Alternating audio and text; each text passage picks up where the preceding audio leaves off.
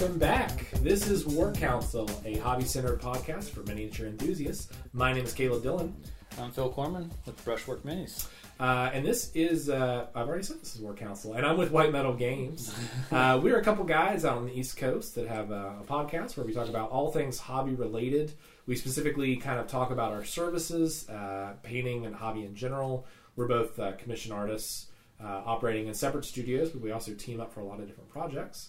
Um, so uh, uh, tonight we're going to be talking with um, Thomas and Janine from Pixies and Pistols. So these are our, our second guests, technically, of the year. Um, although our first podcast we had some technical issues with, uh, but um, we uh, we're going to be talking to them tonight about their painting service, and we're going to be talking about secondhand models and how painters use them, how they refurbish models, and that kind of thing. Do you do you use a lot of secondhand models when you when you paint? Not typically, no. I tend to buy stuff. Well, Well, you as I mentioned discount, before, I get the yeah. discount, so therefore it's not worth it. So, well, what about when you're painting non GW stuff? Like if you're painting, let's say, I don't know, an RPG figure. well, most of the, any projects I've gotten, have, usually the figures have been provided, so I haven't really had to worry about that. And conversions or anything I need to add to models, I have enough bits, so I'm usually fine on that end. That makes sense. Yeah. Um, so, um, for me personally, I use secondhand models all the time, and in fact, I almost got uh, I almost got into kind of trouble with it um, recently because I had a client who I had to use. I was using a couple secondhand models in his project, and he was asking, "Hey, how are these going to work? How are these going to look? Are they going to look okay?" And I think there's a real stigma around secondhand models, Yeah. and, and there's like this. There's a stink to them almost, like they're kind of like you can't they don't they can't have a second life on the table when in, in my opinion like when you think about it this way like when i paint a model if i base coat and, dry brush and layer and zenithal highlight and glaze and blah, blah, blah, by the time it's done there's you know 10 layers on this guy or at least thin layers so I, I think that those initial layers of paint really are just acting as like a primer layer or whatever in most cases in some cases it's it's bad and it's not going to work Well, I think the uh, stigma comes too, also from like you don't know who you're buying from. Is fair. the paint buildup going to be like Right. unsalvageable, or can you do anything with it? So And even paint notwithstanding, if you buy it on secondhand service, like let's say eBay or Craigslist or something, how are they going to ship it? Is it going to come in a million pieces? Is it going to be Yeah. broke? Is how's UPS going to handle it? So there's there's questions like that. Um, so real quick, uh, before we jump into uh, on the painting desk, we're a month in uh, to the to uh, the year. It's now early February. Uh, tax time. Taxes are upon us. Um, but I wanted to talk a little bit about my plan for 2016 and how things are going, and we're going to talk about this a little bit later in the the rotating segment. Um, but uh, you know, I would say a month in, I, I didn't realize this, but I completely over budgeted my time with clients the last month or so, and I've been really struggling to kind of keep up. Um, uh, one of the things that you know when you think about it in terms of like cash flow, and you don't normally have to think about this, but when I when I get a client, I only get paid for the project when it's done. Hmm. So when I have two or three clients all at one time and they all have giant projects, I've effectively denied myself income because now instead of having one client, I get paid, I move on to the next client. I have three clients. They're all I'm painting a little bit on all their projects, not a lot on any project at one time. So effectively, I'm not getting paid from any client. right. Now, at the end of a couple months, I'll have a ton of money come in, but that doesn't do shit for my bills right now. Yeah. Uh, so I, I was very fortunate that I had a, uh, a, a, a benefactor. I kind of had a guy pay in advance for like months and months and months. So I've been using that money to survive on. But uh, it's really made me think a lot about like as my business has grown, as I've gotten more clients, I've had to really be careful with how I manage my workflow, and I'm going to have to do a better job of it because right now I have too many clients. I can't do personal projects. I can barely do anything other than just get up and paint and work all day, and it's just it's it's too much. It's a lot. So I'm, I'm having to sort of learn the hard way. Like there is such a thing as too much business and too many yeah, clients. and it can for be sure. hurtful. Yeah. It can be. Certainly when you're worrying about your money. All right, well, we're going to take a brief break, and when we jump back in, we're going to jump into On the Painting Desk, and we'll be right back after this. Let's be honest, you'd rather be playing than painting. Let White Metal Games take the hassle out of painting and assembling your miniatures. We have a team of dedicated professionals who will make sure your miniatures stand out on the tabletop. Contact us at info at whitemetalgames.com. White Metal Games. Put your minis where your mouth is. Hey guys, welcome back. Uh, we're going to jump into on the painting desk. Uh, this is this part of the show where we talk about what is on our painting desk, and I'm pretty sure I know what's on Philip's painting desk. Hasn't changed much. it's but been on his desk for like I'm going to go with last year, Uh, but really it's, it's only like about five, five weeks. weeks. Yeah. it's not too long. So how is Archaon? How's he shaping up? He's coming along. Um, One of the things we talked about last time is it's hard to know when you're painting at such a high level to make sure that the detail is even noticeable. Like, and you can paint to a certain level, and at some point you got to ask yourself, okay, when's enough is enough. And um, that's something that's tricky when you're doing a platinum level. This is a level five. This would be the, considered the top that we would do. Yeah, this is the And, top um, top tier. and I've I've spent a lot of time on it. Um, I've had to take breaks, come back to it, and it's coming along. I think I'll actually meet my my deadline, which is the end of February. Well, and on top of that, to you have a full time job, so it's Yeah. not like this is just you know. I mean, I imagine you go to work, come home, have dinner, go to paint. it's kind of yeah, it's Yeah. how it's been. So I've had to yeah definitely balance that, um, and I haven't done a great job this past week, but. Um, He's coming along. He should Yeah. be done, so I'm on the right time schedule. How are you? Um, how are you updating your client? If you don't mind me asking. Because So for me, I update my client weekly with pictures. I know Yeah. you're, you're you may you may be differently. So I mean, how do you? I've been trying to do it at least once a week. Um, if there's a good enough update to show, uh, if not, uh, you know, I'll just be like, "Hey, I'm still working on it. I got some minor progress, but it's not really noticeable." And that's Sure. where I'm coming at right now. Archaon's such a huge model; it's hard to show progress. You don't just have to shoot close-ups of particular parts. Yeah. Of the model. yeah, And it's- even then, you'd have to show a side-by-side comparison or something. mhm, Like here's the same shot last week.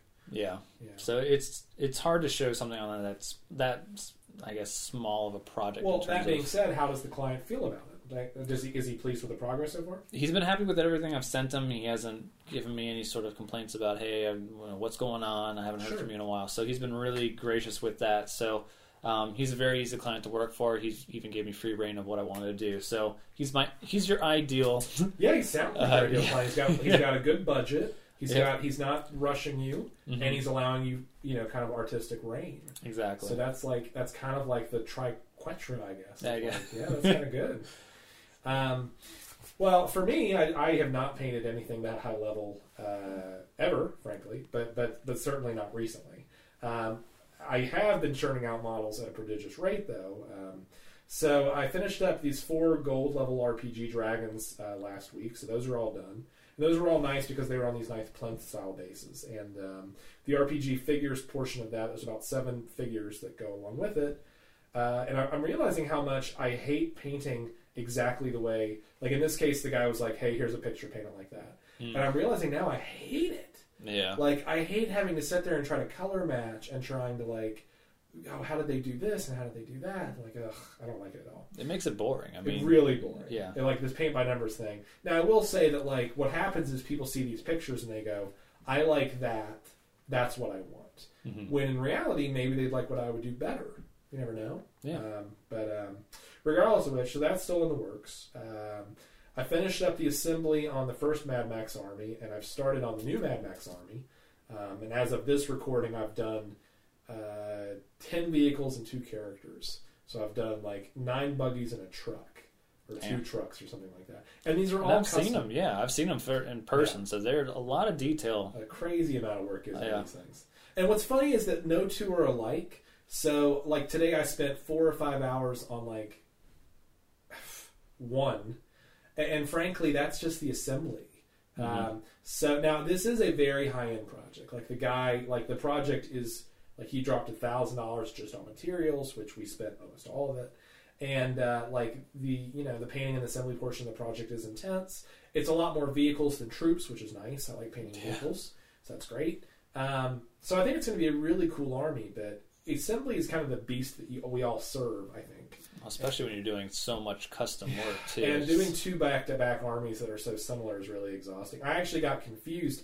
I started building a war rig for one guy, and then I was like, oh, he doesn't have a war rig. and I, I had to call him uh, and I kind of apologized because he hadn't called me on it. I kept saying, like, next week the war rig, and uh, then I was like, I don't owe you a war rig. I owe you a doof wagon. So I did that instead. And he was cool with it. I think he forgot, frankly. Yeah. I think he forgot what was on his list. Uh, I also managed to squeeze in a Morkanaut and a Stompa, both bad moons, which is uh, kind of one of my favorite color schemes to paint. I really like It's it. challenging, but It's- it's, rewarding. I love rust and yellow, Mhm. and I love the green contrast with the OSL. It's just a lot of fun. Uh, and I also started on um, some Kingdom Death, um, Mm. so that is that has begun. Um, I've got a huge Kingdom Death order that's going to be processed over the next probably six months, I'd say. Yeah. Um, and what we're doing is we're doing kind of a grouping of survivors plus a monster at a time. Send those to the client. He plays in theory, then lets us know what's next, and then we do what's next.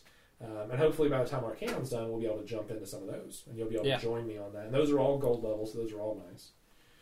Um, and then to, to wrap that up, uh, eBay has been kind of good to me recently. I've I have four Yetis for one guy. You painted a Yeti on on Mhm. as a test model when you first came on, like six or eight months ago, and uh, I relisted it as a sample. And holy shit, people love Yetis. I have sold like eight Yetis. And all different Yetis. I've sold like five different. Reaper makes a shit ton of Yetis. They make a Yeti Shaman. They make a Yeti Chieftain. They make Yeti Warriors. Like I am so tired of painting white fur, but it is so it's easy. quick. Yeah. so it's- easy. Yeah. Yeah, they're super simple. One of the nice things I've done is I've, I've done some more extensive basing on them, so I've, I've mounted them up on these kind of snowy piles and icy ridges, and Mm-hmm. um, I'm getting into a lot of basing this year. I'm really liking it. That's something I would like to get better at too. Definitely. It's Basing really it really helps the model kind of stand out. Yeah. I mean, it's kind of a different thing on the table, but so plenty on plenty on both of our desks. It sounds like. Well, um, we're going to take a brief break, and then we're going to jump right back into our rotating segment, which is going to be something new this week, and we'll be right back after this. Need a model assembled or painted but no money to spare? White Metal Games is now offering trade ins. Send us pictures of your old models, bits boxes, even new kits. Make us an offer we can't refuse. Don't like negotiating and haggling? White Metal Games also offers consignment services. You can send us your old models, books, games to sell. We sell them through our eBay store and you pocket 55% of the sales price. You don't have to worry about eBay fees, PayPal fees, shipping fees. There's no crazy percentages, just easy money. Contact us at info at whitemetalgames.com today. Hey guys, welcome back. Uh, we're going to jump into Critics Corner, and one of the things we're trying this year is we're trying a rotating segment uh, every every show, something different. We're going to try some new stuff out and see what sticks to the wall, like spaghetti. And um, this week we're going to talk about criticism. Um, I thought about calling this "Haters Be Hating," but I think Critics Corner is a little more appropriate. So, um, so one of the things that we all have to deal with is criticism. When you start putting your your models out there, people they have an opinion. I have an opinion about other people's stuff. Um, now that doesn't mean I share it. It doesn't mean I'm ugly about it. But um, about a month ago, I started on this this Super Stompa project, which is a uh, uh, a scratch built Titan for the studio that I'm going to end up selling on eBay probably. And um, normally, I've learned that the bigger the model and the more ambitious the project, and the harder it is to visualize the final the final model, the more people kind of discourage you from doing it. And for whatever reason, this week I had two people, and I'm going to post the comments, but two people left me comments back to back. And um, one of them specifically said, "If I give you, if you give me twenty dollars, I won't tell anyone you made this." he he hated that model. So, now here's the thing: you're a new. uh, We're going to call you a neutral party. So you've seen the Super Stompa that's being Mhm. developed. Now it's obviously in the middle of being built. It's Yeah. not there yet. And I probably shot my load a little early. I put it up on eBay as a pre-sale. Like here it is. Follow along with progress. Every time I take a new picture, I delete an old picture. And I was like, this will be great. People will see the progress. They'll be able to follow along. But it opens me up to criticism like this because then they see a half finished model, and that's the downside. Um, the other piece of feedback I got was, "What a piece! Fo- it's not even English. What a piece fodder! Seriously, what are you thinking?" That guy has a lot of feedback too. He's got seventeen hundred feedback. Like, Oh, that's what that is. yeah, the other guy's got five fourteen. Neither of them are sellers, by the way. I- I'm curious to know if, if that guy who basically blackmailed you for twenty dollars Yeah. does not share who sold it, as if that would make any difference whatsoever. Yeah, and I, I, wonder if he does that to everyone. I I wonder if that's know. all his comments are just maybe maybe give me money and I won't say. you know, and it's it's like here's the thing. I'm pretty used to negative criticism at this point in my life. I've gotten plenty of it. It's if you do this for a long time, you get it. And especially when you're pumping out volume models, like let's suppose my business is based on silver level models, which it is. Mm-hmm. So the models I pump out are lower quality than certainly Archaon. Yeah. So if someone was to look at my models and look at your models, they would be like, well, this is shit, and Philip did a great job. And that's fair. But when you think about it this way, like you're spending two months on that guy. And in that same two months, I have to churn out two armies plus all the other projects I do. I don't have time to sit there and like detail them the way you're detailing them. So it's a volume business. Um, so I, I don't know. I think the criticism is part of the game, but these are just hateful. Yeah. yeah, these are just spiteful. Uh, so I don't know. What do you think? I know when I, I showed just- these to you, you didn't believe me at first. At first, I thought this was almost like the worst, The like fake viewer being- comments yeah, fake Yeah. viewer comment. I was like, these guys are assholes. This isn't Yeah. real. And then you corrected me. I was blown away. The last time I saw criticism this bad was when I did the Emperor Titan about four years ago, and people had the same reactions. They just didn't like it. I will point out that I did sell that, and a guy liked it. Um, Mhm. But um, I, I don't know. I think that it's maybe like when you do specifically scratch built stuff, like the crazier the concept, you know, the more criticism you open yourself up to. And what I don't get is like people like um, I'll use GMM Studios as an example for a minute because um, Brandon Palmer does some great work.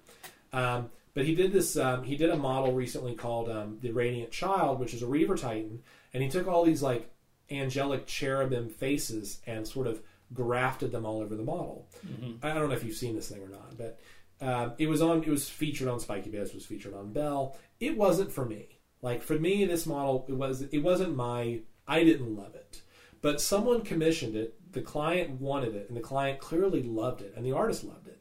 So who am I to say like, what the fuck is this? Yeah. But I wonder if he receives the same sort of negative criticism that, that, that I do on this sort of stuff. Now, I haven't painted up a Super Stompy yet, but I have plenty of samples of painted work to show people. So I, I don't know. I don't know if it's unique to me. Maybe it's something in my personality. I'm not for sure. It's interesting.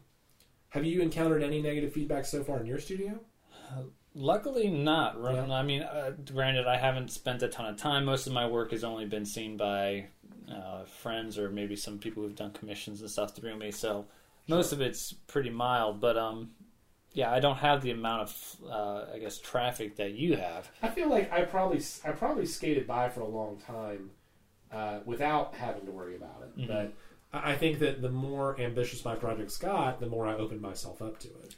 And maybe it's best that way, to be honest. I mean, if you got that much criticism early on, it may have been extremely discouraging. That's but at this point. point, you have, you know, enough clientele. You know people like what you pro- or produce. So Yeah. comments like this, as, although they're just rude and mean, I mean, at least you, That's you know it's not necessarily I think that's one of those things people don't think about is that I respond to probably 12 emails a week from clients, from potential clients. Mhm. These are clients that contact me about a job and then I'll respond and, and maybe trade a couple emails. Maybe one or two of those turns into a job. So 10 of those basically the people don't like the price, don't like something. Something about the quote they don't like. Now they must have liked something about our service in the beginning because they contacted me to start right. but they didn't like i'm going to go with the price probably which is fine um, but you think about how many people i have to go through client wise in order to churn out the clients that we have so certainly more people i guess where i'm going with this is that everyone's welcome to their opinion Mhm. and these guys are welcome to their opinion too but you know I- don't see the benefit in trolling me for this stuff but it's fine Yeah. I, I think you're probably right there. Receiving negative feedback is helpful. It toughens your skin up a little bit. So, uh, so yeah. So this is how we deal with it. Let it roll off your back if you can. And um, what was it that Ricky Gervais said? He said if you're getting negative feedback, you're doing something right. I think there's Yeah. Or There's- bad publicity Yeah. good publicity. there's something there's some truth to that. Yeah. All right, guys. Well, we're gonna take a brief break, and when we jump back in, we're gonna be uh, live with our guests uh, Thomas and Janine of Pixies and Pistols, and we'll be right back after this. If you are interested in advertising on War Council, let us know. We can be reached at warcouncil at whitemetalgames.com. Rates are extremely competitive, but there are limited slots available, so please contact us soon.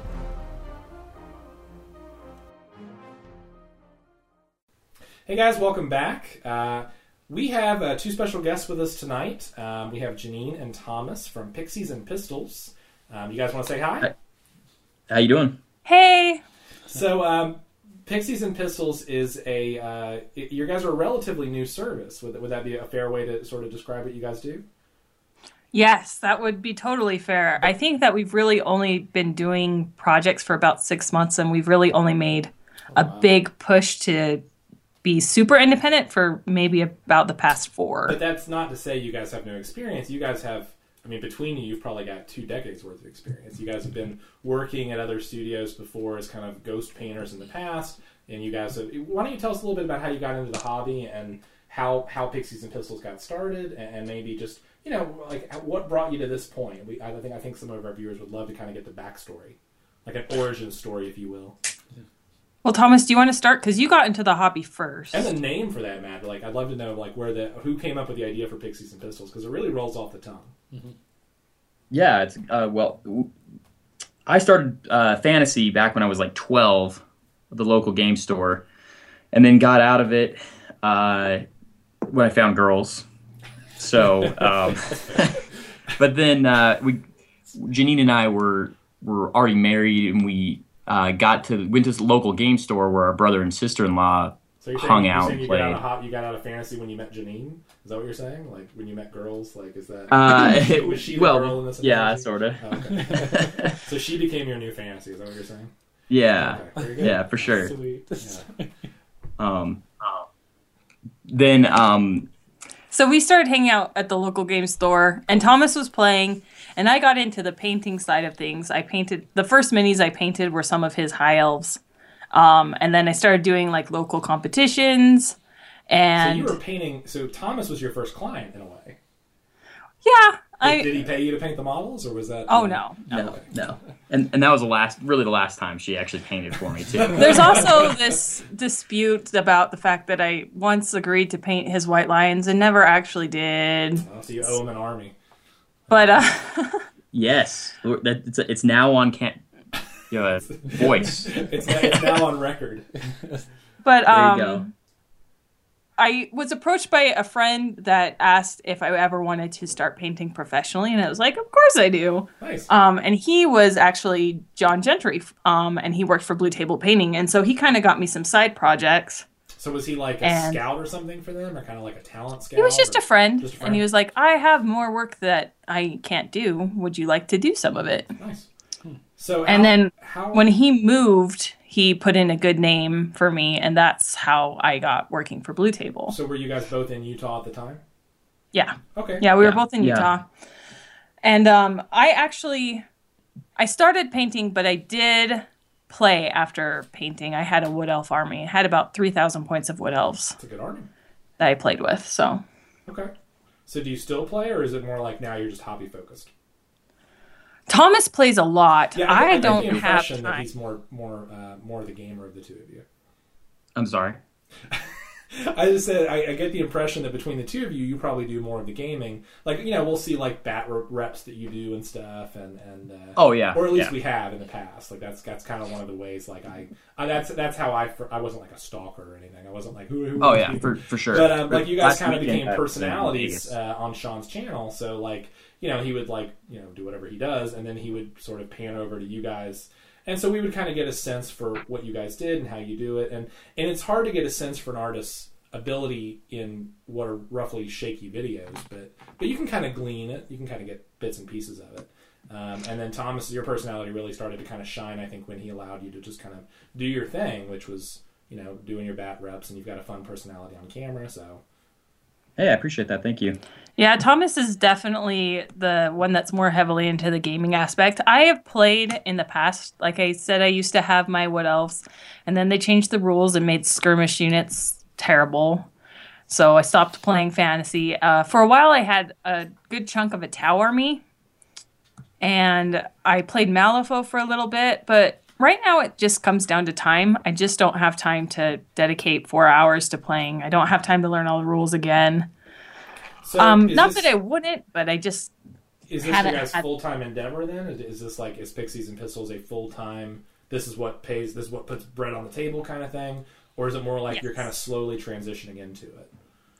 so Pixies and Pistols. Uh, so we paint full time. Um, we paint through different avenues. So I We have Pixies and Pistols and our own freelance clients. We have work that we do through Frontline Gaming. Sure. We've also recently started doing some stuff for Mini Wargaming. So um, we have a lot of different avenues, but it all comes down to wargaming and painting. Everybody paints for Mini Wargaming except us.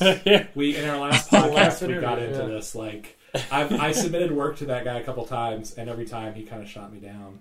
And like, Uh, I'm not, you know, it's okay. No, it's fine. It's just, it's one of those things where like somehow it's become like this patriarchal relationship where I desperately want to prove that I have a business, even though I, I don't need the validation. But it's just this funny, weird. I, I don't know. It's hard to explain.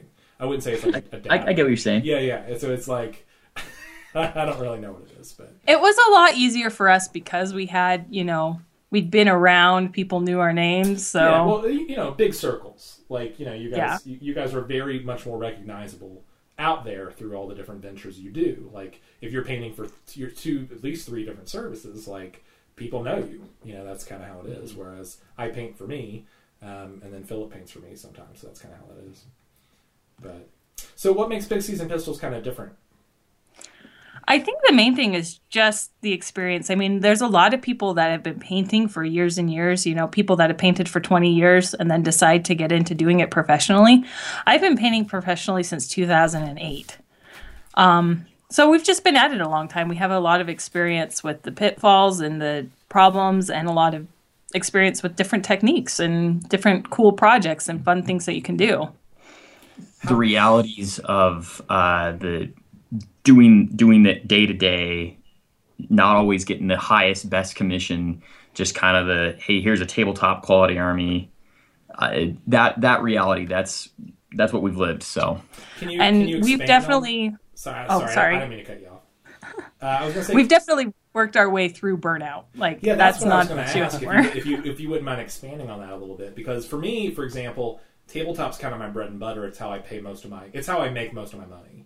Uh, it's not the, Uh, the finest quality that, that we do. It's just it's what we can reliably get our client pool to commit to. Um, so when we get higher end models, it's it's it's like icing on a cake. It's great, uh, but most of the time our clients are you know modest budgets. So that's where you want to be. yeah. Well, and actually, sometimes painting tabletop can be a lot of fun because it goes by very quickly. Yeah, Philip, you've said that before. That it's kind of like you kind of get into a zone. With Yeah. certain things, Much yeah, like a certain now. level. Tabletop, I A like paint a lot trance. because it's, in my opinion, I mean, you, it's a decent uh, return for Yeah. the time you spend.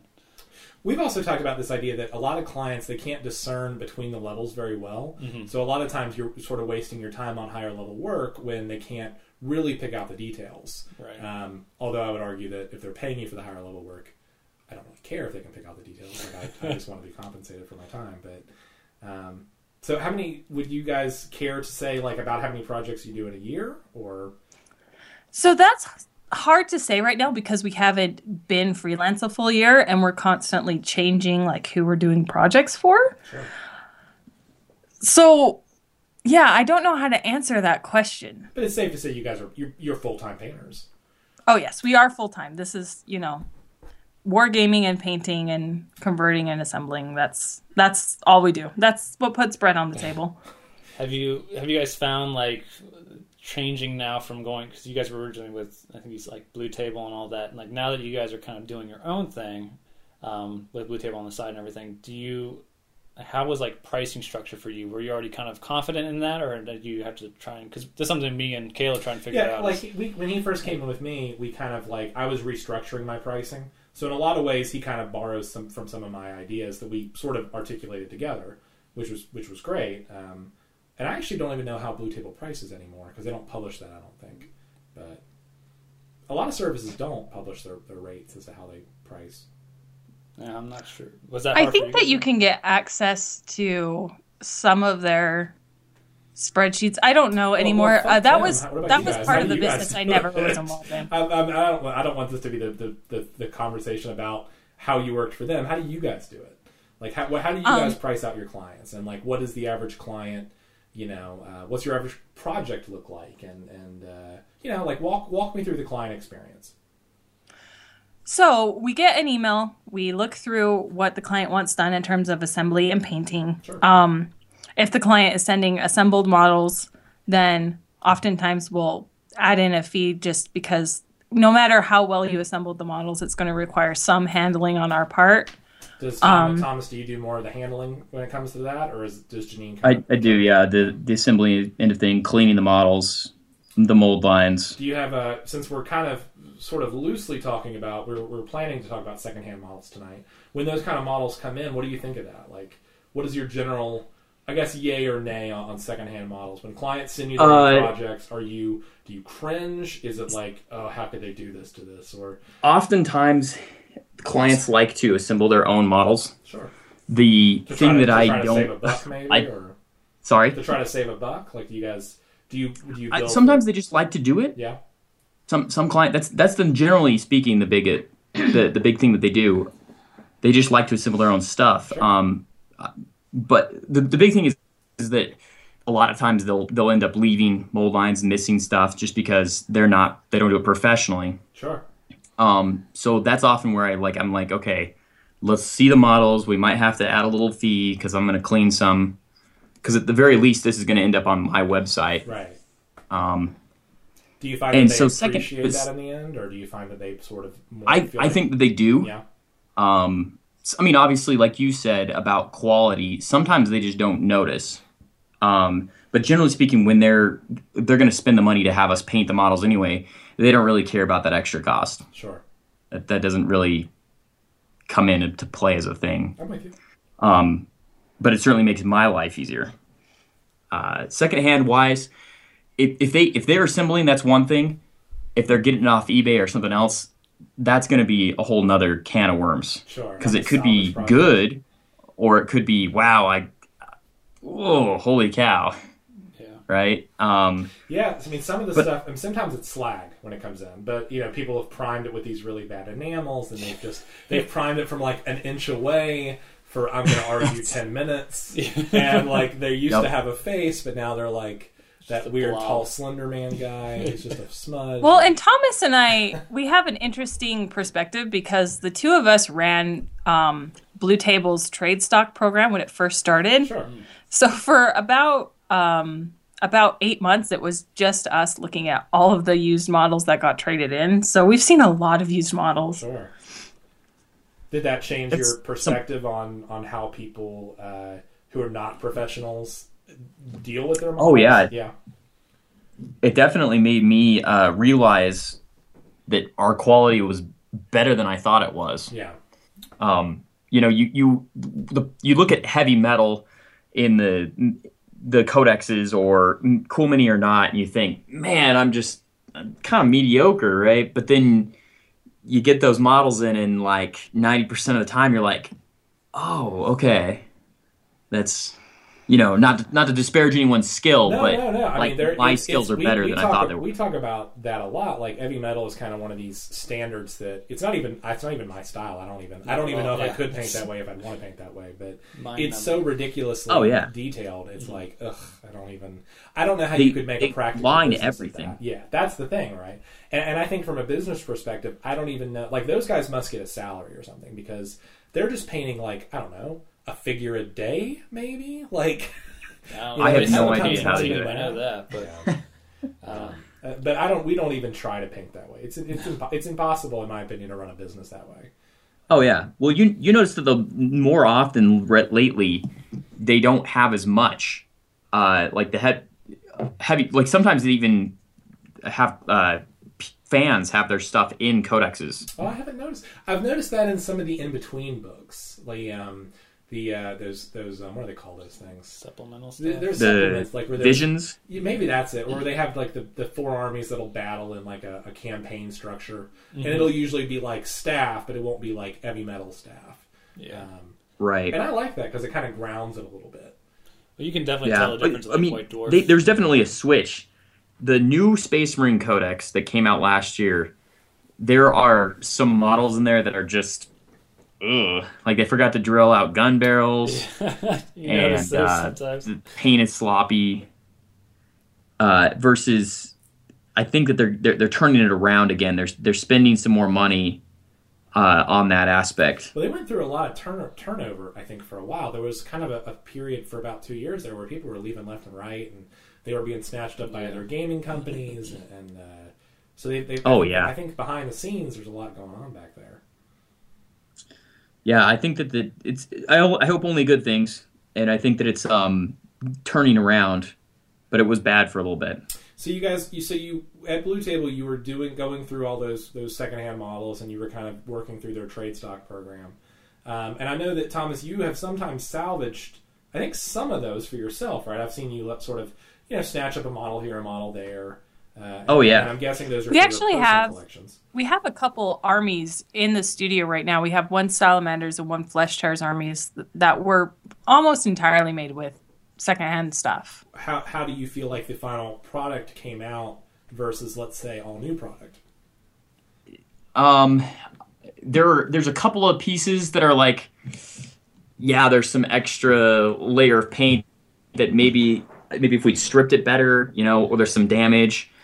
Sure. but it's it, i mean i think with the paint job you can and, and, then, and then the idea that you're not going to be like okay i'm going to price this out as a brand new army i'm going to go ahead and give a discount i think that it's good i think it's really good As long as you, And it's the kind of stuff that you wouldn't necessarily notice on the tabletop. Like it's the kind of stuff that you'd notice if you picked it up and you really examined it and you're like, "Oh yeah, I guess this door does kind of have this, you know, scratch on it from the previous paint or something like that." You know, it does. It, that does make actually a really good point. That most of the time we're playing from you know four or five, three or four, four or five. God, I'm not a giant. Like three or four feet away from the table. I'm not sitting there eye to eye with the models.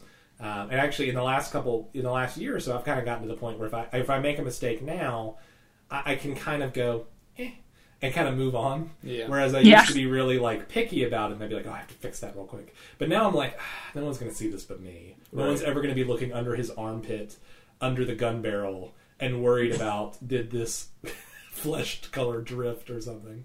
and that's The one of things- backside of the gun casing. Yeah. That's one of the things we noticed with like some of the Sure. other like big painting groups, like Awakened Realms. We love to, to kind of talk Yeah, they're about, kind of and they're they're kind of great at what we want to be like. Yeah, and they can capture your eye. They know how to like make you focus on it. It looks fantastic, but it's really not that detailed. What's smart That's about it is once you, once you kind of once you really sit there and study it and you get past the wow factor, like holy shit, that's a really bright glowing gun. Then when you actually start to think about it, you're like, oh, I see what they did there. Um, which is kind of what, uh, which obviously that draws me into them, but it also as a business owner makes me appreciate that idea. It's almost like a sales tactic, like look at this, look at this, don't look at this, look at this though, and it's like you know don't look at the rest of the model, which is really just average. Um, Yep. right so One thing, Object size, object source lighting is great for that. Yeah, glowing for plasma sure. weapons, or glowing weathering lights. or, or whatever, anything that you Yeah. because we see through depth. So I mean, the top layers are going to stand out more than the lower layers. Um, so for me, like any anything you can do to to sort of break up that surface and texture, draw attention away from let's call them so-so details, Mm-hmm. is great. I, I think. I'm curious. I've also heard a quote from the Wappels that you know freehand. You put freehand on areas where you've messed up. Oh, hide heard the that. mistakes. That's clever. I- uh, Philip, have you Or- found that to be the case? um, I just try to avoid freehand right now. As a rule? Yeah. I'm so good at it. I actually outsource my freehand right now. Yeah. I tried to do a Mephiston banner uh, a couple weeks ago, and I tried it like three or four times, and I couldn't get it. So I ended up like cutting up two or three transfers to kind of make a fake freehand, Mm. and it, it was kind of okay. But it's not not ideal. Um, so um, why don't we why don't we talk a little bit about um, uh, you guys are kind of unique in that you you're a, you're a couple, you're married, and then you also work together as a business. So can you talk a little bit about about that and your workflow and you know maybe how you guys divide up the labor and and uh, have you found it to be beneficial or you know is it like oh it's too much I need my space or, or I don't know whatever like what what is that experience like? Um, it's a growing process, and it has growing pains of you know how Sure. to work together. Um, there- we share the same studio space. Okay. sort of So, well, I mean, we don't have the same table, but we're in the same room most of the time. Um, I, I got in trouble for getting on being on our desk yeah, he does steal desk space. Nice. so i had to have my own desk space and, and make sure her desk space was nice and big enough for her and stuff. And if he encroaches too far, then I get grumpy. Why, why, so Thomas doesn't have his own desk? Is that what we're saying? No, I- he has I his do own now. desk, but work- he steals mine. Has to work on the floor in the corner, under the stairwell. You've got, you've got your newspaper over there. You enjoy that kind of Blair Witch Right. style. He's just facing the corner. Um, Get back to the corner there, assembly guy. I've noticed when I do assembly, I'm way messier. Like I actually had to clean up my garage today because I've been working on this assembly project for the last week. And Jesus Christ, you would have thought a little kid had came in there and just knocked shit over. Like I kind of knew where stuff was, but sort of not. Like I kept finding shit. Like oh yeah, I forgot about this. Um, but when I paint, I'm pretty I'm pretty meticulous about my desk, so I, I can see how that would be that would be kind of a So Thomas is in charge of the assembly because I am the worst at assembling. Um, Is it but that you don't like the glue? You don't like the the, the process? I'm just not good at it. Yeah. I glue myself together. I'm I can't control an exacto knife. Like I'm just not good at it. It's It not a better. I've cut my thumb so many times scraping mold lines with an exacto knife. It But um, I'm actually a much messier person.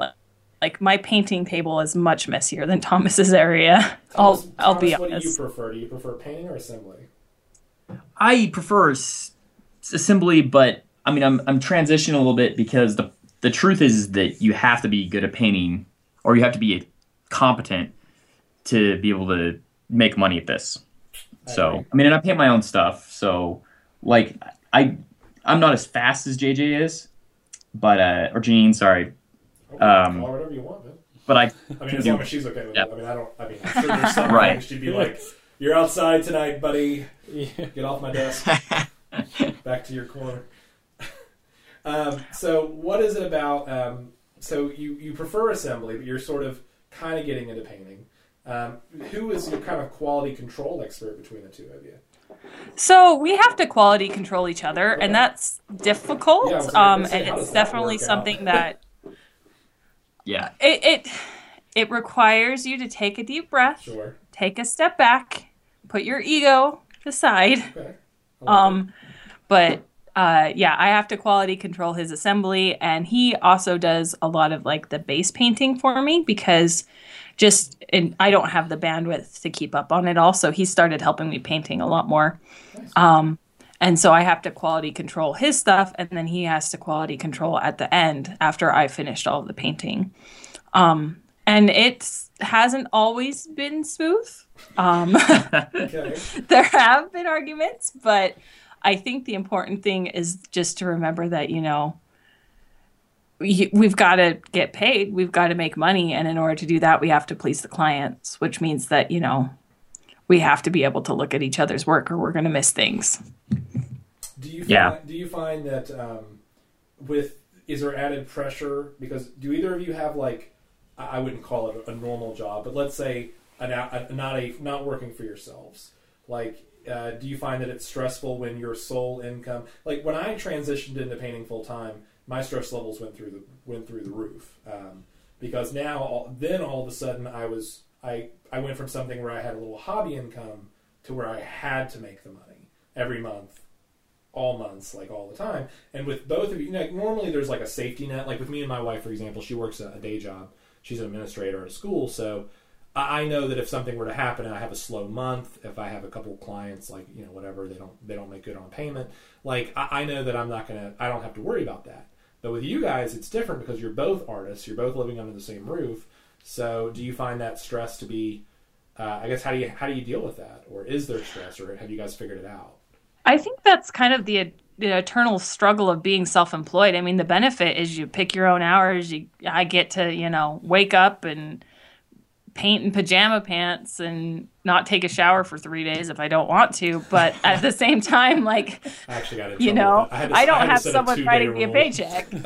I, I had to learn the So- two day rule, but I feel you. Uh, Thomas, what about you? Is it uh, would you agree, or, or uh, do you think that? Oh yeah, I, I I definitely understand where you're going coming from, and um, one thing that kind of helped us I mean, I was tums like crazy, like just Sorry? I, I pop. you go like- through tums. Like I have Oh, yeah. generalized anxiety disorder, so Oh, like okay. I'm the one that's always stressing out, and Thomas is the one that always has to talk me off the ledge. Yeah I uh, I think working for Blue Table and, and having that as a uh, safety net helped us get to a place where we were like, okay, this is much more comfortable for us. And then since we were on our own, we also since we do projects for Frontline, that's uh, more stable. Um, we don't always have to count on being able to get the projects ourselves, so that's also a nice safety net. Um, I would definitely recommend having some savings in case you have a slow month. Uh, we're in a really good spot um, where we have really low living expenses. We have roommates, so um, if the worst were to happen and we had no income for an entire month, no one's going to kick us out on the street. That's good. So, Um, well, so so you guys worked for Blue Table for a long time. Um, now you're kind of off on your own, though. Yeah, Janine still act, technically works for Blue Table as well. yeah, they're one of our. I, I mean, the relationship has changed. I think of them as one of our clients. Um, so they, when they have stuff that they want us to do, Sean will get in contact with me, and then we'll f- talk about it. So we're still taking projects with them. We still have a really good relationship with them.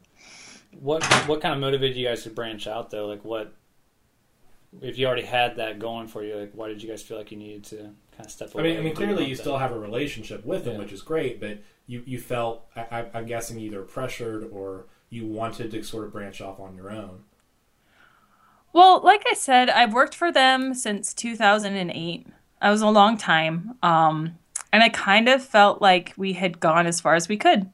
Uh, it was just time to do different things. I wanted to um, years. That's, I mean, explore maybe going back to school. I wanted to do more video. Um, I wanted to have a little bit more control. So it was just time to maybe change things up a little bit. Um, can you uh, can you guys comment at all or, or on like when you say like do more video or were there kind of I, I guess I guess what I want to say is like here's what I'll put. it.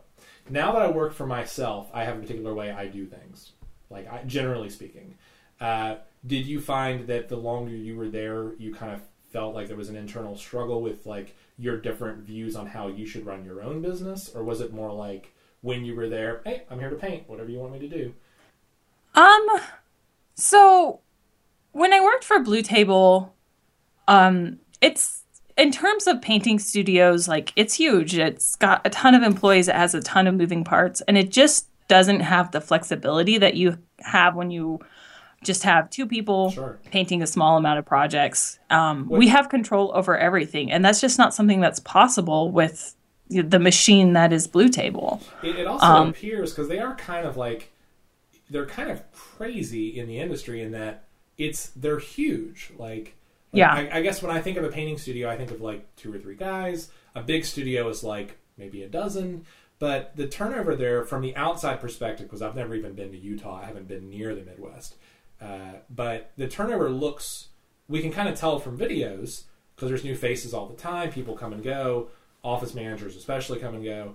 So it, from the outside, it seems very tumultuous. Like there's a lot of moving parts, but that machine is they're being the parts are being replaced. They're not moving. They're like they're being swapped. You know, you know what I mean? Um, Well, that's from an um, outside perspective. And, and I would imagine if that was like, let's say, a school uh, where you know teachers are getting swapped out in all the time, that would make me feel nervous about job security and my working relationships. And you know, I would, I don't think I would enjoy that environment.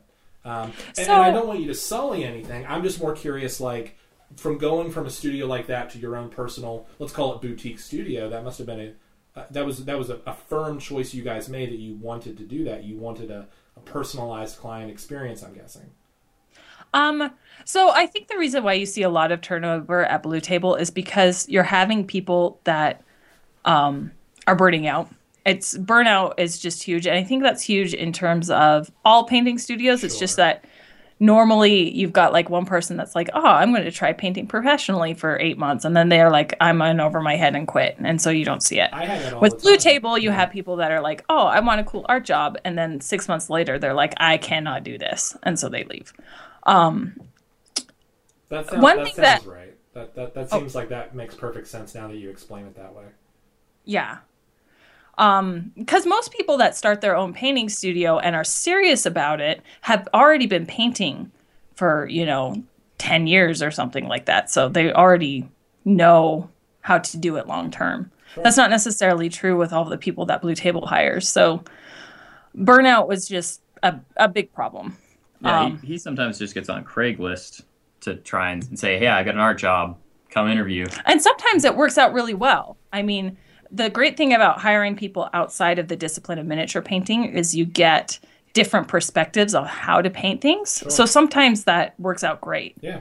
Um, one thing that I noticed when we stepped out and we did more stuff on our own is that Blue Table has its own style, its own techniques, its own ways of doing things. And when I kind of removed myself from having to kind of match the studio style, I remembered that there's just a million different ways to do things, a million different techniques, and I'm free to experiment with any of them. I don't have to worry about another artist being able to match my work. And that was incredibly freeing.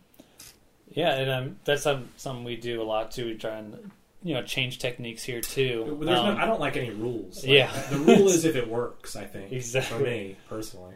And I've noticed Yeah. a lot of like, uh, so I went on your website just to look at some of the gallery and stuff, and a lot of your stuff seems actually very detailed. It looked like a lot of showcase pieces, um, but we were curious and maybe like how do you guys approach projects? Like, do you try to paint to a certain level, and what is like a preferred technique that you enjoy? Yeah, like when you talk about like if you were kind of shackled at BTP a little bit, or if you felt like that. I'm not saying you were, but you know what what was the like? What do you do now? Like how do you approach painting?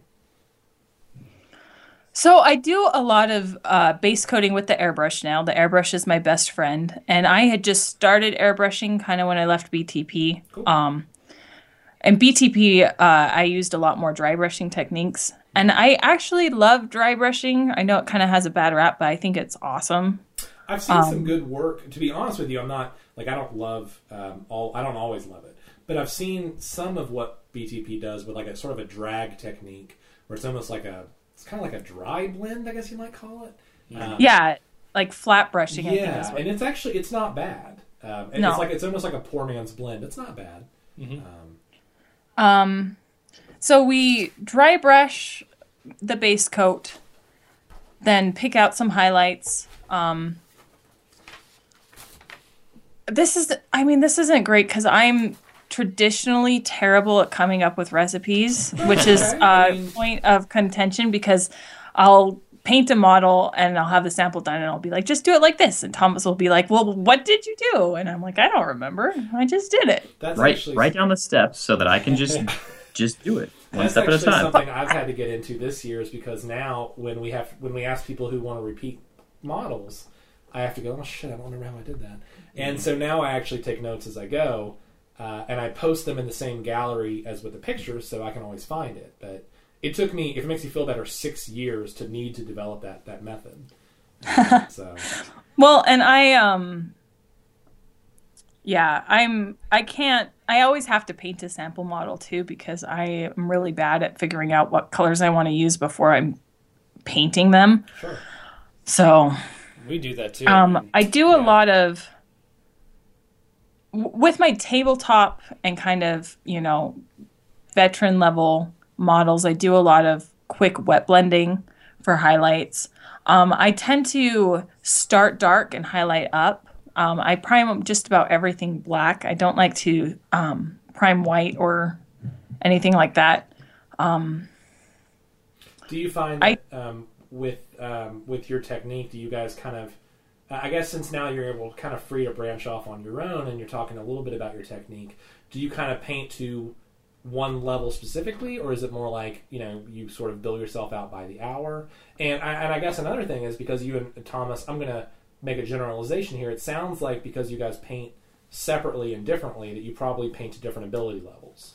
So, do you use that in your business where like lower level projects Thomas kind of tackles, or uh, I don't know, like how does that work out? Because some services like painting the levels, and some don't. Like GMM, he's like, I paint one level, that's it. A lot of guys do that, um, and some guys like us, we have multiple levels, and then we kind of base our because I wanted to sort of diversify our client pool. So I guess where do you guys come in on that? Um, so I am so used to painting under the level system because of Blue Table that that's what I started with, but I'm kind of falling out of love with it. So we'll see. It's a progression. We'll see what happens. Thomas, what about Um, you? Where we kind of divide the workload, not necessarily Thomas doing lower level projects, it's more like Thomas does the base work and then I do the finishing work. Okay, so Right. like locking in colors and Just stuff. the big big steps, that makes perfect Um, time consuming stuff, so she can kind of do detail and stuff. Do you find that you like the detail work more? She's better at the detail work, Yeah. and I get it when I if I want to do detail work, I've got my own my own armies that I can do it on. And Thomas is actually a very good painter. His style is very different than mine. Um, he's just is a little bit slower than I am, which makes it difficult. But How he would has kind say of a more how would you traditional say look. A lot different? bit slower. I'm sorry, we talked over you. No, no, what it's was the question? So you said um, you said that his style is a little bit more traditional. So how Yeah. would you sort of define your style then? Um, my style, I like to think, is a little bit more natural. The thing about like the GW heavy metal look is that it's almost cartoony. Um, and I like things to be a little bit more um, realistic. Organic and natural. Yeah, organic's a good word. I I come from um my first painting experience was acrylics um, on canvas, and then I've done a lot of watercolor, and that's kind of where like I'm happy is playing around with paints and organic textures and stuff like that. I actually love the idea. There's a guy named James Wappel, and he's um, he, he's uh, he's a, he's a great painter. But one of the things he does well is he's kind of like almost a water. I would say he's a water brush painter, but he he blends so fast and so loose, and he applies so many layers of glaze that when the finished model is done, it's impossible to tell where the transitions occur because there's so many thin layers, and it's beautiful, and it's almost like a watercolor. Um, Yeah. and I, I He's, think he's incredible. He's, a great great, artist. right?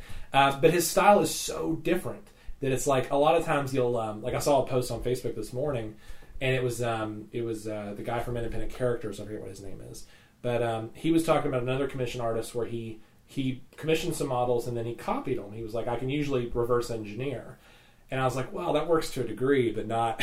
Right. I can't reverse engineer those guys' models. Like I can't. I I've watched tutorials and I couldn't paint those models. Like they're they're. incredible. um, so uh, we had a guy um, uh, working for Blue Table for a while, Sam Lenz, and he's a, uh Golden Demon winner. And he had to paint something in the Wappel style, and he thought it was really fun and interesting because it was like he was like I, usually I'm up up on the stage next to this guy, but now I'm painting his style. that is kind really of cool. like- Interesting. Yeah. It's kind of Yeah. like it's almost sort Good of like that- that's nice. That's kind of fun. Yeah. Like that movie, the Very Rockstar movie with. Uh, that's a really out Yeah. example. But, you know, like I don't know where you're Uh, going. it's fine. It's like I, I guess when you know when you go to like one of those bands, like a show, and it's like they're not Metallica, but they sound like what do they call those? Uh, like a tribute. Tribute band. bands. Yeah, like a tribute band, like a tribute painter almost. Yeah. Man, that touch, man. That took me a long time to get to that. Look that shit. Um, so, what do you guys find to be the most freeing thing about about painting for yourselves now? Like, what do you what do you like best about it? I don't have to wear pants. Very good. I guess Thomas likes that too. I'm gonna guess. Like, I wear shorts oh, Yeah. all the time. I really hate pants. I've ranted about it a lot. My wife comes home and she immediately puts on her comfy pants. Like, but then, like it's amazing. It's like a tornado. Like she blows. I through live the in house. yoga shorts. Well, that actually brings up a, an interesting question. Does Blue Table have a dress code? Can you wear a smock, or do you have like? or no pants. Uh, yeah. That It depended. It depended on the the way the structure was at a certain time. Like sometimes there was like, you got to do this, and sometimes it was like, do whatever you want. I mean, I can't It- imagine you're wearing a suit. It was a very You gotta have some evolving sort of, like- situation for many years. Would, would you say your experience over there was good overall? Like, if you if you had to do it again, if you were seven years back and you're like, "Honey, let's start our own service," or "Well, I heard about this job," like, what would you do? I would definitely not want to cut my teeth doing my own thing right away. Sure. I mean, I'm glad that I had that experience and I'd do it again. Sure. There, I mean, hindsight being twenty twenty, there would be things that I would do differently, but I wouldn't go without the experience. Sean, Sean is a great guy. Um, it's really interesting. You're not. He he. Go, you go in with eyes open. He says you. I'm not. You're not going to make as much money as, as if you were to do this on your own.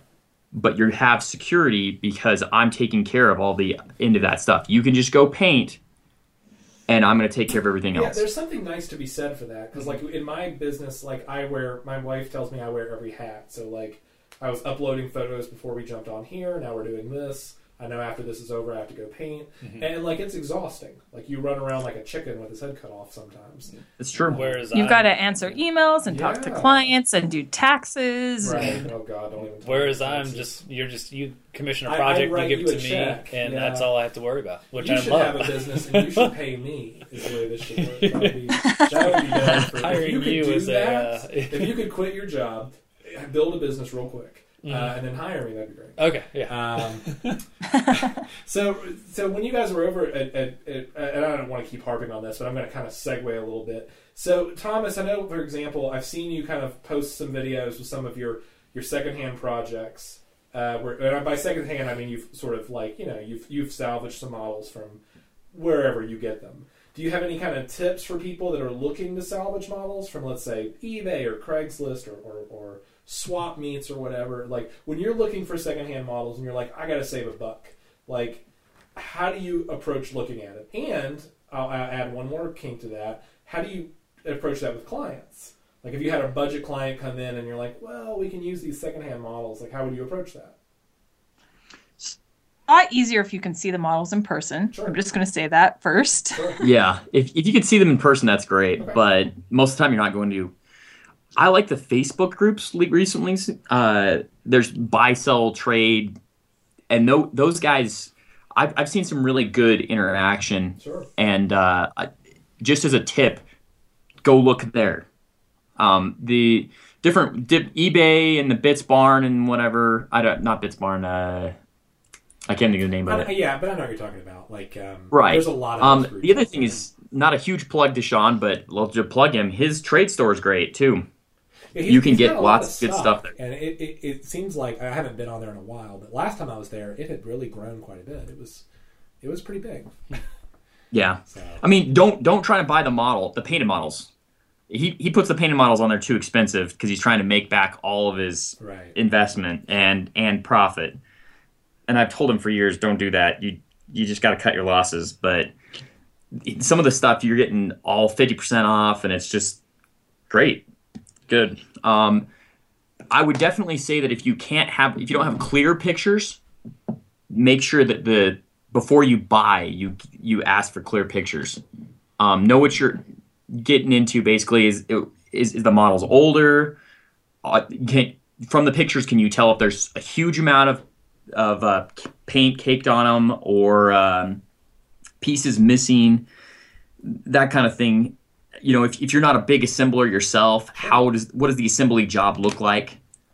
If you can get a clear shot of the eyes, that's a great indicator of what the paint's going to look like. Yeah, because if the eyes that. are nice and clean, That's then the good idea. rest of the paint job's probably clean. Right. Yeah. If the eyes are caked on and goopy, then you're going to be a little bit more leery of the rest of the model. that's actually a really good tip. I hadn't thought about that at all. Yeah. Pretty clever. Well done. the as far as a client coming to me, uh, I I would definitely say to them that yeah, you could go look for those things, with the caveat that I would definitely be like, if he's sending them to me, I'm gonna have to maybe charge him some extra to do the cleaning to to, I mean even maybe have to take the paint off of them, right? Sure. Um, but there's nothing wrong with doing that, and I would definitely suggest all the things I've just suggested to that to a client like that. Um, obviously, if he wanted me to do it, I would be like, well, I'm gonna charge you for my time to go and spend the time to try and get the models secondhand. Do you guys? Uh, But it's And- great. do you strip? It's easier when you have access to lots of bits too, because that way you know that you can, you know, replace pieces that may be missing or may be damaged. Um, have so you, that's something to keep in mind. so have you guys? Yeah, if you have that as a resource somehow, Yeah, yeah. that's huge. have you guys like kind of been building up? When you say your studio, like, do you guys you work out of your home? I'm guessing. So do you like have a designated workspace that you use for your studio, or like is it like? I mean, I work out of my garage, for example. I've, I've retrofitted it to my liking, but you know, it's a garage. Um, do you guys work out of your home? Do you rent a small space, or, or how does how does your studio kind of operate that way? So we have um, a spare bedroom that we use for our studio, Cool. and that's basically it. And then um, we have a lot of our bits and different materials downstairs as well. Sure. But most of it's in the spare bedroom that we've set up. um, you guys and you guys have you have I don't, want to say kids. You have a kid or or kids or A kid. A kid. Yeah, he has his own little fort in our studio. Um, we have to ward him off from a lot of our models. Right now, we're working on this Robotech project that we cannot keep his hands off of, and that causes some strife. But he loves robots. yeah, that's like He thinks like they're the greatest thing ever. Kid, man, like Uh, don't know. Pacific Rim is his favorite move. nice. E movie. Movie, sorry. Um, what does he think of both of his parents being artists? Um, he he's not old enough to opinion? Yeah, really was know say, like, yet. Maybe he's like, I'm one mom. He's I don't three. Have an opinion. Oh, okay. Um, It's, I it's think his whole reality. Yeah, I think he gets frustrated because even though mommy and daddy are home, sometimes they can't play. Um, I think that's his biggest interaction with it is us saying, "Sorry, buddy, we can't do that right now. We have to work." well, That would be hard to understand, yeah, Yeah. especially as a three year old. So I'm sure. But he's got to like that you guys are home all the time with him. That's going to be nice. Yeah, I don't think think, so. he knows any differently, Yeah. but I mean, Well, and you can save on He definitely, costs. when mom and dad leave, he doesn't like it. Yeah, So, I'm with you. I mean, I, I went down to uh, the LVO this last weekend, and he was really happy to see me when I came back. So, Nice. That's something I was actually interested, curious about. Um, do you guys find like you enter into like competitions, painting competitions or things, or do you even go into that realm? Or at LVO, for example, did you guys have an army? Did you bring an army that you guys, I'm guessing, had painted in your in studio, and that way you bring it with you, and it's kind of like a, a walking calling card. um, that's uh, that's an area where I've been really lazy and I need to get It better about. better. I don't have a studio army currently. Every time I get a studio army, I sell it. So like, I'll paint it, and then I'll That's be like, awesome. oh, I got to pay the bills this month. So I'll sell it, and then I'll go to the game store once in a while, and they'll be like, "Aren't you a painter?" I'm like, "I, I am. I swear to God, I, I am." I know this is not I know that prime, but like, I really do paint. Like, it's just I don't paint my shit anymore. Um, I, don't have it's time to paint your own stuff. Right. It's so hard. Yeah. Um, the plan was to have a painted army. I'm. What we ended up with was a half painted army. Um, I'd um, say two thirds. I've intended to enter painting competitions, but so far I haven't done it, except local stuff. Like I, I have a perfect record in the Secret Santa painting competition at Blackfire. Um, that is no a- one that has is a beaten renowned competition. We've heard about that even as far east as Carolina. Do you find it's Yeah. just it's because it's No one has beaten me. do you find it's because it's like hard to get to? Like for me, like I really, I've always thought I would love to enter into something like the Crystal Brush. Very competitive, but my hesitation is a it's it's far. I had to take time off of work and I had to travel expenses, and b I mean I'm an okay painter. I'm decent, but I'm not at that level. So like it's it's hard to like motivate myself to do that. Do you feel that might be the same for you or? So two years ago, I was given the opportunity to be a judge for one of the categories in the Crystal Brush, Awesome. and That's- when I was that's doing that. I got to pick up the models and I got to look at them and I got to oh my goodness it was so awesome it was really the cool. coolest experience I think I've had I one. um, in terms of painting I was so terrified I was going to drop it you should have seen me I was like death grip on these models um what can you say about that experience, like judging those models firsthand, like literally, uh, and then comparing it to your own work? What was that like? So it definitely gave me motivation to want to paint at that level. And I think that I'm capable of it, but it's just a matter of time. Like I have never spent 40 hours on a single miniature. I'd love to do that sometime, but that's a full week of work Yeah. that I have to dedicate. And it's just hard to find the time to do that. Yeah. And I think that it's important. And I know if I were to do it, I definitely see rewards. well, it's also your client pool for that. If you were trying to run a business, your client pool for that is so small. yeah. But on top of that, if it's just even for you, you're sacrificing a week's pay, basically.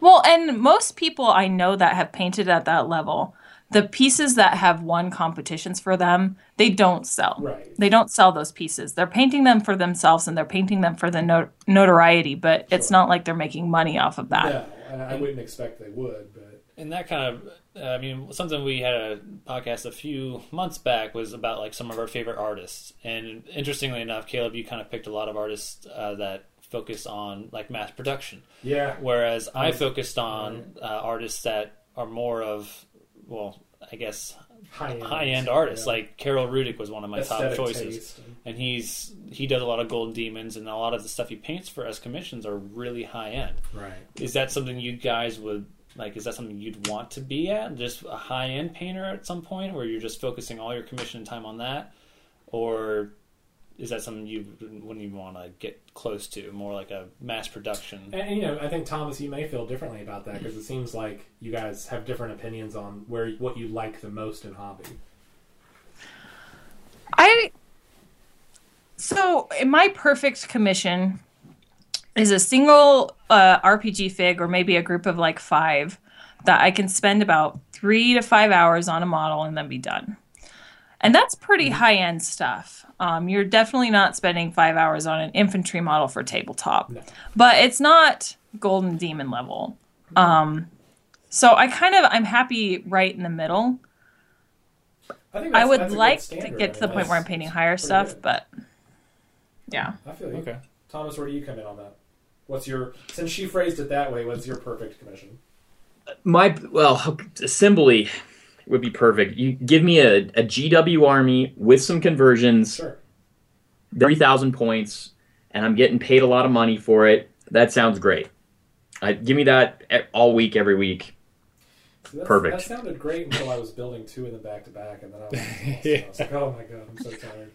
I've been building. Mad Oh, that's Max. my bread and butter, man. I've been building Mad Max vehicles for four weeks now, and I'm so exhausted. I'm so tired of fucking buggies. I could fucking flip. Jesus Christ! Like, not too much. Not too much conversion. Enough like okay, here's some Space Marines. These guys pose them nicely. Sure. Give them some some magnetization or whatever. That's great. yeah, I'm feeling you know the, the HQ model do something really cool and fun with you know that that thing Well, you guys have been super generous with your time. Do you want to tell us about anything you have coming up you want to kind of promote or like I don't know, specials you're running or projects you're excited about or what's in the what's in the works?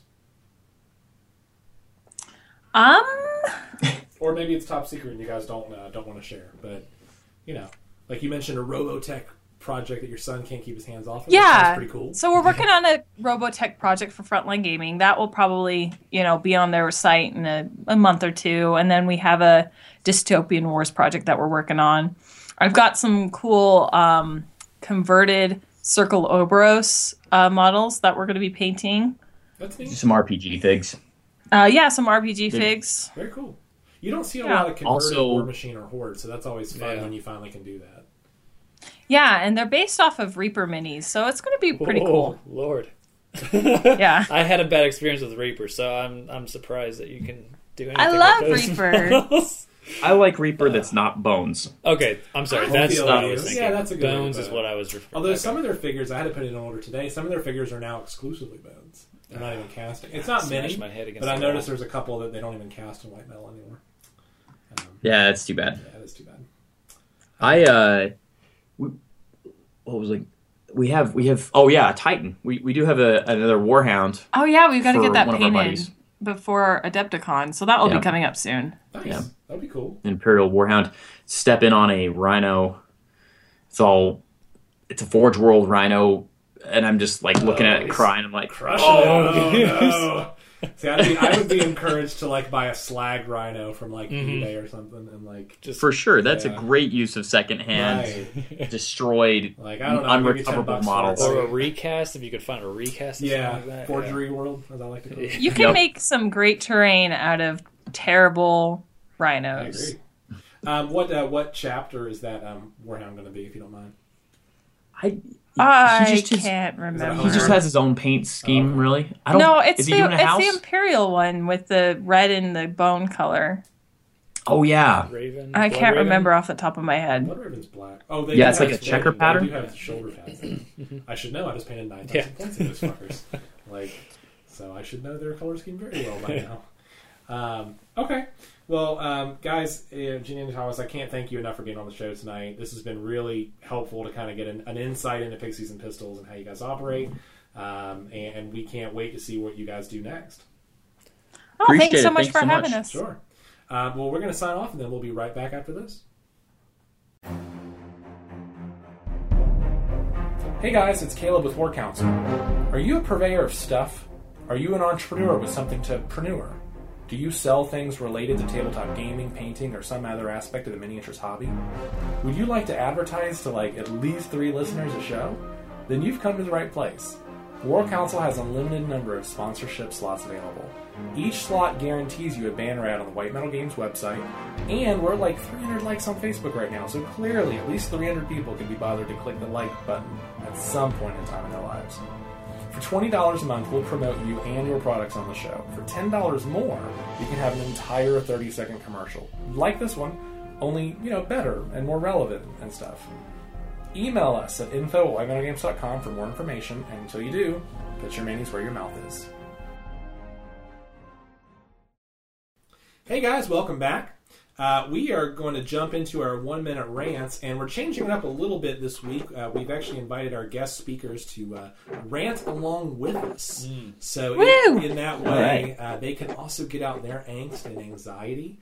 Um, so, we're going to change it up this week, and we're going to start with uh, we're going to start with Thomas. If uh, I think Thomas has something to to rant All right, I about. gotta do it Seems first. like he's got the anger. So, we're going to put one minute on the metaphorical clock, and whenever you're ready. All right, all right. My rant is about Games Workshop not getting uh, real data about who plays their game or not. Uh, I heard this article done by a British um, uh, g- guy who does articles about different companies. He went and participated in one of their um, uh, I can't think right now. So he, went, he went to one of their, their He's their so mad he can't even think. Oh yeah, he went to one of their shareholder meetings and he uh, was there, and they had this. They, they were talking about this stuff, and they were there. He was there at Warhammer World, and they were talking about all the new stuff that they want to do, and they had this idea in mind that from some of the top guys in the company, like the CEO, the creative director, and they were talking about that they believed that 80% of their clients, 80% of the people who buy models from them, don't uh, actually uh, play their game, and but they had no hard data for that. They had no idea, like they, there was no way they could produce. Hey, here's what we've done numbers on, and this is why we believe this. Huh. And so they had this, like they, they don't think their their their rules are important, and that was that's my rant is that how could you believe that without actually Why wouldn't they? Why Getting wouldn't they some data. requisition that information? It would. It doesn't seem like it'd be that hard to get, would it? Like, I mean, Not really, no. That's I mean, crazy. I had heard that before that they were kind of moving more towards a collect, like a mi- collecting I had heard miniatures that company. too, but I, I kind of dismissed it as like that's crazy. Why would you? Why would you not publish a, a, a rule set? But hmm that's Well, that's I think it's getting going better. for, So I think that they've seen that that doesn't work. That people don't want to just buy a hundred dollar model to put on the shelf. no, I mean, Um, I mean, you can't. And that, like, so that's the thing is like, like Reaper. If we're going to talk about you know them for a minute, like they put produce some great models, but nothing they have is, I would argue, kind of collectible. collectible. Not Yeah. really. I mean, I mean, really, they're for like Yeah. RPGs or, or whatever, and their price points are not as high. Even their giant models are not priced as high. Mm-hmm. Like uh, Kanjira is twice the size of that big undead guy in the GW line, and he's A half, gash. he's a third of the price. like, but, yeah, I could collect Reaper models feel all I like day. Reaper models. uh, I'm a one hundred and fan. forty dollars for an Imperial Knight, Yeah, that's crazy. Uh, Yeah. it's, it's and For to put on your shelf. people are going to buy more than one without rules. Yeah, it doesn't. That doesn't make sense to me. I'm with you. Well, uh, So that's my. That, that's a good rant. I Yeah. like it. Um, Janine, what about you? Why don't we uh, put a, a minute on the metaphorical clock for you? All right, here's my rant, and this is a constant rant. I'm going to rant about GW's paint because I've recently had to switch back to GW from Vallejo, and GW's paint pots are so awful to work with. You're not the only person. If you want to mix them to a consistency that you're not painting out of the pot, you have to waste a big chunk of paint on your brush, putting it on your palette or on the bottom of your brush or whatever you use to scoop it out. It doesn't always mix correctly in there. Um, you can't pour it easily if you're trying to pour it into You cannot something. Pour it easily. It is a messy pour. And they keep changing their paint colors. So I actually really love all of their shades. They're amazing and I'm falling in love with them. And because I'm falling in love with them, they're just going to change all of their names in another year. I know it. It's going to happen because they hate me. And that's my rant. I do like the shades and glazes. The shades are incredible. They're and really glazes good. are very nice. Yeah, Yeah, I've, I've kind of bulked up my collection with all. Of, I don't have. I don't. I don't paint with a lot of GW paints, but I do like their glazes a lot. I almost strictly Oh, the- use GW pants because I was I like getting their my metallics. discount. Oh, their was- metallics are great too. Why? Um, why did you get out of when you said I had to? I had to get out of Vallejo. What, did you and Vallejo have a fight or something? Like, what is? It, why did Vallejo like? You can no longer buy. I don't know what accent Vallejo should have. I imagine Italian. French, French, you think? maybe. Like, why, I why think do you they're not like my Spanish. pants? Like that kind of thing. I, I'm pretty sure they're they're from Spain. Spain. Oh. Um, Kind of still works. So- They're all there. it's pretty close, I think. It's Europe. All the Yep. Latin Yep. guys. Over the sea. It's Europe. Yeah. I'm so. American. Um, I'm, so I'm doing like, some stuff with uh, mini wargaming, and they want me to use GWs. Fuck them. So- Oh, okay. But I still use Vallejos for my I, mean, own I can stuff. understand that if it's a recipe, would you they have to know? follow certain colors. Maybe they want to make Yeah. sure the colors are exact. How would they even check up on you? Like, how would they be like, Janine, did you use Vallejo or did you use? Tell us the truth, Janine. They'll be on camera. You'll be able to tell. Oh, shit. Wait, do they really? They, they It's the make plot in the video. so they watch you on camera. Like they is that part of the requirement? They like to watch. Is that what Do you're they like to watch you paint? They like to watch you on camera. Man, we're being a little weird, huh? Like, now dance for We- me. Dance, we Thomas. We sell triple X Right. painting videos. Jeez. Oh, Lord. Yeah, if I ever want a political career, it's long gone now. I there's there's video of me dancing on the internet. Let me ask you this, because if because I actually uh, I, I I'm not going to actually I could I could work that into my rant. I'll rant. All right. All right. Uh, I'll put a minute on my metaphorical clock. So I'm going to rant about Reaper paints tonight because even though I love their paints, I'm confused by how they market their product. So here's the thing: they have dropper bottles, but the dropper bottles are always clogging up. If I put them upside down, they clog up. If I put them right side up, they clog up. If I drive a needle The down, hole's just too small. if I, I think that's it. It must be the pigments are too big. I've driven a needle or a nail or something through the tip. It still clogs up. And then to add worse to injury, they have these new line of paints called high density pigment. Now, when I hear the words high oh, density ow. pigment, that sounds great to me. That sounds like here's a strong, thick, good paint that I water down. Mm-hmm. I get more buck for my money. I'm going to stretch the 17 milliliters out to like I don't know, a lot more than 17. I used some straight out of the bottle the other night, and it was so thin, and it was a brown. It's called charred brown. It looked like brown. I don't know, fucking shit. It was worthless. it was like I had to mix it up with another fucking brown. I was like, this is just this is a bad stain. Uh, and I don't understand. Like, one, I don't understand why their bottles clog. I think Janine's right. I think the tips are too small, just the tip. And, and I think that the paints are just that the high density paints. I love the colors, but I hate the consistency. Hmm. What the hell, Reaper? I don't get it. Yeah, the one thing I like about Reapers is I like their skin tones because they don't cover very well. They're a little bit translucent. They're easy to layer, Yeah, but that's not necessarily you want when you're base coating a not at model. Um, I, I'm actually I'm painting up some Kingdom Death right now, and I've never painted lips on a female figure before, but I wanted to give some some tone to her lips on these figures. But they ended up looking like French whores because I used this really bright red Oh. and then I had to go over it, and uh, it's I have this color from Reaper called Fired Clay, which I think is a worthless color, but it's the only time I've ever used it. I was like, well, if I go over the whore lips with these, it'll kind of work. Like it kind of, kind of looks okay. It's like a wash. Yeah, it looks like considering the game's called Kingdom Death, they look like they're made up to go out on the town. like I, I don't know how that works, but I love Kingdom of Death yeah, minis. they look great. But I've got these like harlots walking the streets of Kingdom Death, like trying to avoid being killed by screaming goats and shit. Can I give you a small tip for Yeah, female lips? please. So here's the tip for painting female lips. You take whatever red you want to use, Yep. you mix it with your skin tone, That's a great tip. and then you put it on. Because then it doesn't look so unnatural. I like it. I will definitely do that next time. That's very smart. Good tip. Philip, do you have a rant in you tonight?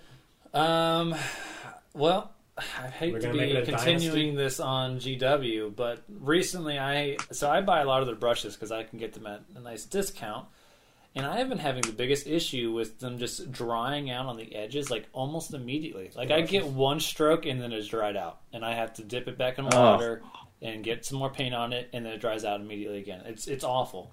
So it, that's it's a very quick rant, but I don't know if I just got some bad brushes because I've been using them forever and I've had no problems until recently. It's um, it's a bad batch, I'm guessing, but They don't hold water. They're awful. I've had this thing with brushes recently where they just go limp after a while.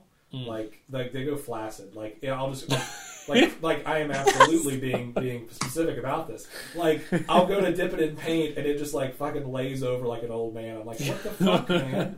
And like you know, I have uh, like where worst. brushes go to die. Like I have this. Little You just need to mix a little Viagra in your Yeah, paint water. That's it. That's it. Flesh tone and Viagra. Flesh Viagra. I like it. Well, um, guys, thank you so much for your ranting with us tonight. We appreciate it. Our guests will appreciate it. Oh yeah, thank you. Yeah, of course. And we will be right back after this to do our outro. Are you a tabletop quality painter in the Raleigh area with 10 hours or more a week to spare? Have you ever thought about becoming a commission painter before, but you weren't sure it was right for you? White Metal Games is looking for talented painters in the Raleigh area to join our studio team. You're paid by the job, not by the hour, so you can paint at your own pace. Send us pictures of your painted models to info at whitemetalgames.com, and we just might be interested in speaking with you. Put your minis where your mouth is. All right, guys. Uh, and that is it for this week. We are out of here. Uh, wrapping up another one. Uh, next time on the podcast, we're going to be talking to. Um, who are we talking to? Oh, we're talking to Benson from Mindworn Games. Okay, good. So um, he's they have a new game out called that they're going to be debuting soon called Exiles, which is a Wild West skirmish game, and it's kind of awesome. like it's great, right? and what's even better is that the figures advance like you do in an RPG. So um, it, it kind of takes it kind of reminds me of like a what was that game back in the day? Not Warhammer Quest, but um, not Necromunda. They had another one. Um, More or- or- time. maybe maybe Mordheim. Yeah. I think the characters advanced in Mordheim. Um, Mhm. But I, I love that idea. I love the idea of a skirmish game where characters get better over time, like a campaign Yeah. structure. That's great to me. Definitely. Um, so we're It's excited. exciting, yeah. Yeah, we're going to talk about him, and then uh, we've got lots of other guests lined up. Uh, if you are new to the show and you're interested in being a guest on the show, email us at warcouncil at whitemetalgames.com. We're not picky, as long as you have something hobby related to talk about. If you're a miniature service provider, if you're a hobby provider, uh, if you have a unique blog or something like that, just reach out to us. Um, in fact, I had one guy. Uh, he used to. He did some sub painting for me. He is an author in England now, and he sent me a Really? book that he published. He has a trilogy coming out. It's a sci-fi trilogy, Good for him. and he so he uh, he sent me a copy of the book. He's like, I want you to read this, and then we'll, um, if you want to, we'll. I was like, let's do a podcast about it. So A um, different, but yeah. I think that's really cool. Like he was a commissioned painter, now he's a science fiction author with a trilogy. Like Very cool. Way to go, man! Um, and I started reading it, and it's kind of like uh, sort of a mashup between Alien and Avatar. It's kind of a weird, Hmm. like it's it's neat. It's very science fictiony. Like it's it's Cool. absolutely science fiction. So.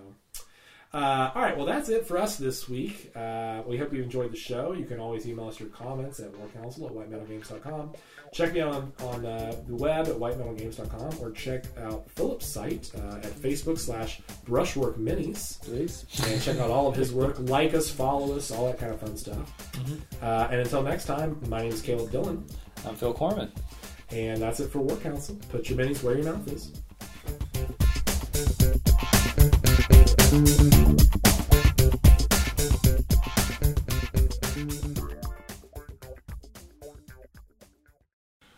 So I'm undecided as to whether or not the new uh, Wulfen models are good or not. Oh, we should talk about that. That would, yeah, That's kind definitely. of off topic, but I would love to get his opinion on that. Uh, Cool. Can um, how would we even work that in? Wait, so you're not you're not for sure if you think they're good or not? That's very I think that it's one of those things where you have to see the model in person. yeah. It's kind of like the Storm Raven. yeah. Everyone was like, "It's a flying rhino. It's a box. Nobody liked it. I didn't like it at first. And then once- uh, it, it, I caught on to it after a while, but Right, exactly. It's. I think it's one of those things. I think once people see it in person and not the gr- grainy photos, I'm with you. people will like them. Sounds like their people's reaction to Wulfen was my reaction two weeks ago to the new dwarves. I absolutely yeah, Philip was not happy with them. Um, Yeah. Well, uh, the models are gonna. The, eh, the models are one thing. The rules are another. were you a fan of um, fluff uh, of the Wulfen, or was it more like uh, you just don't like the look of the models? Because I love them in the story arc, like in the lore. I, I really like. Oh, yeah. represent. That's great, and I love that. I love that they're bringing out more models like that, sure. where it's expanding the re expanding the the fluff and stuff, and then bringing the bring the rules in. Makes sense. But I think that uh, it's a hit or miss sometimes on the on the actual sculpts. I feel you. I, I kind of wish I don't like it when those kits are just able to be built one way because then if you Oh, want I to build that's not ten the or case. twenty, well, I think it probably it looks to me like it is. I mean, I haven't seen. Oh, any that could be really From what bad. I feel like GW's been moving away from that though. See, I think so too. Except then they'll release a kit that that makes me believe otherwise. Like I wish every Yeah. kit would flip two or three ways, but they, I, I just, I, I hope I'm wrong. Um, I, I really yeah I hope that too. That that's the biggest critique I've heard. yeah, And if it is the case, it's going to make it really tough for people to play because they they want to have ten or fifteen or twenty or whatever. And it's same pose. It's awful. I mean, someone like you, who's who's I've seen some of your conversion work, and I know you you've got a, a talented hand at it. I know you could take those guys and muck them around and, and make them different. You know, even just something as simple as a few head swaps or whatever. But the average sure. the average client is not going to look at it that way. They're going to, you know, I don't think they generally think that way. I mean, most people are going Right, to buy a store bought kit and just assemble it. yeah, that's a, that's a frustrating thing, but it is a reason I have a job. Yeah, uh, that's that's fair. That's a fair point. Uh, all right, well, I've got more than enough level checks.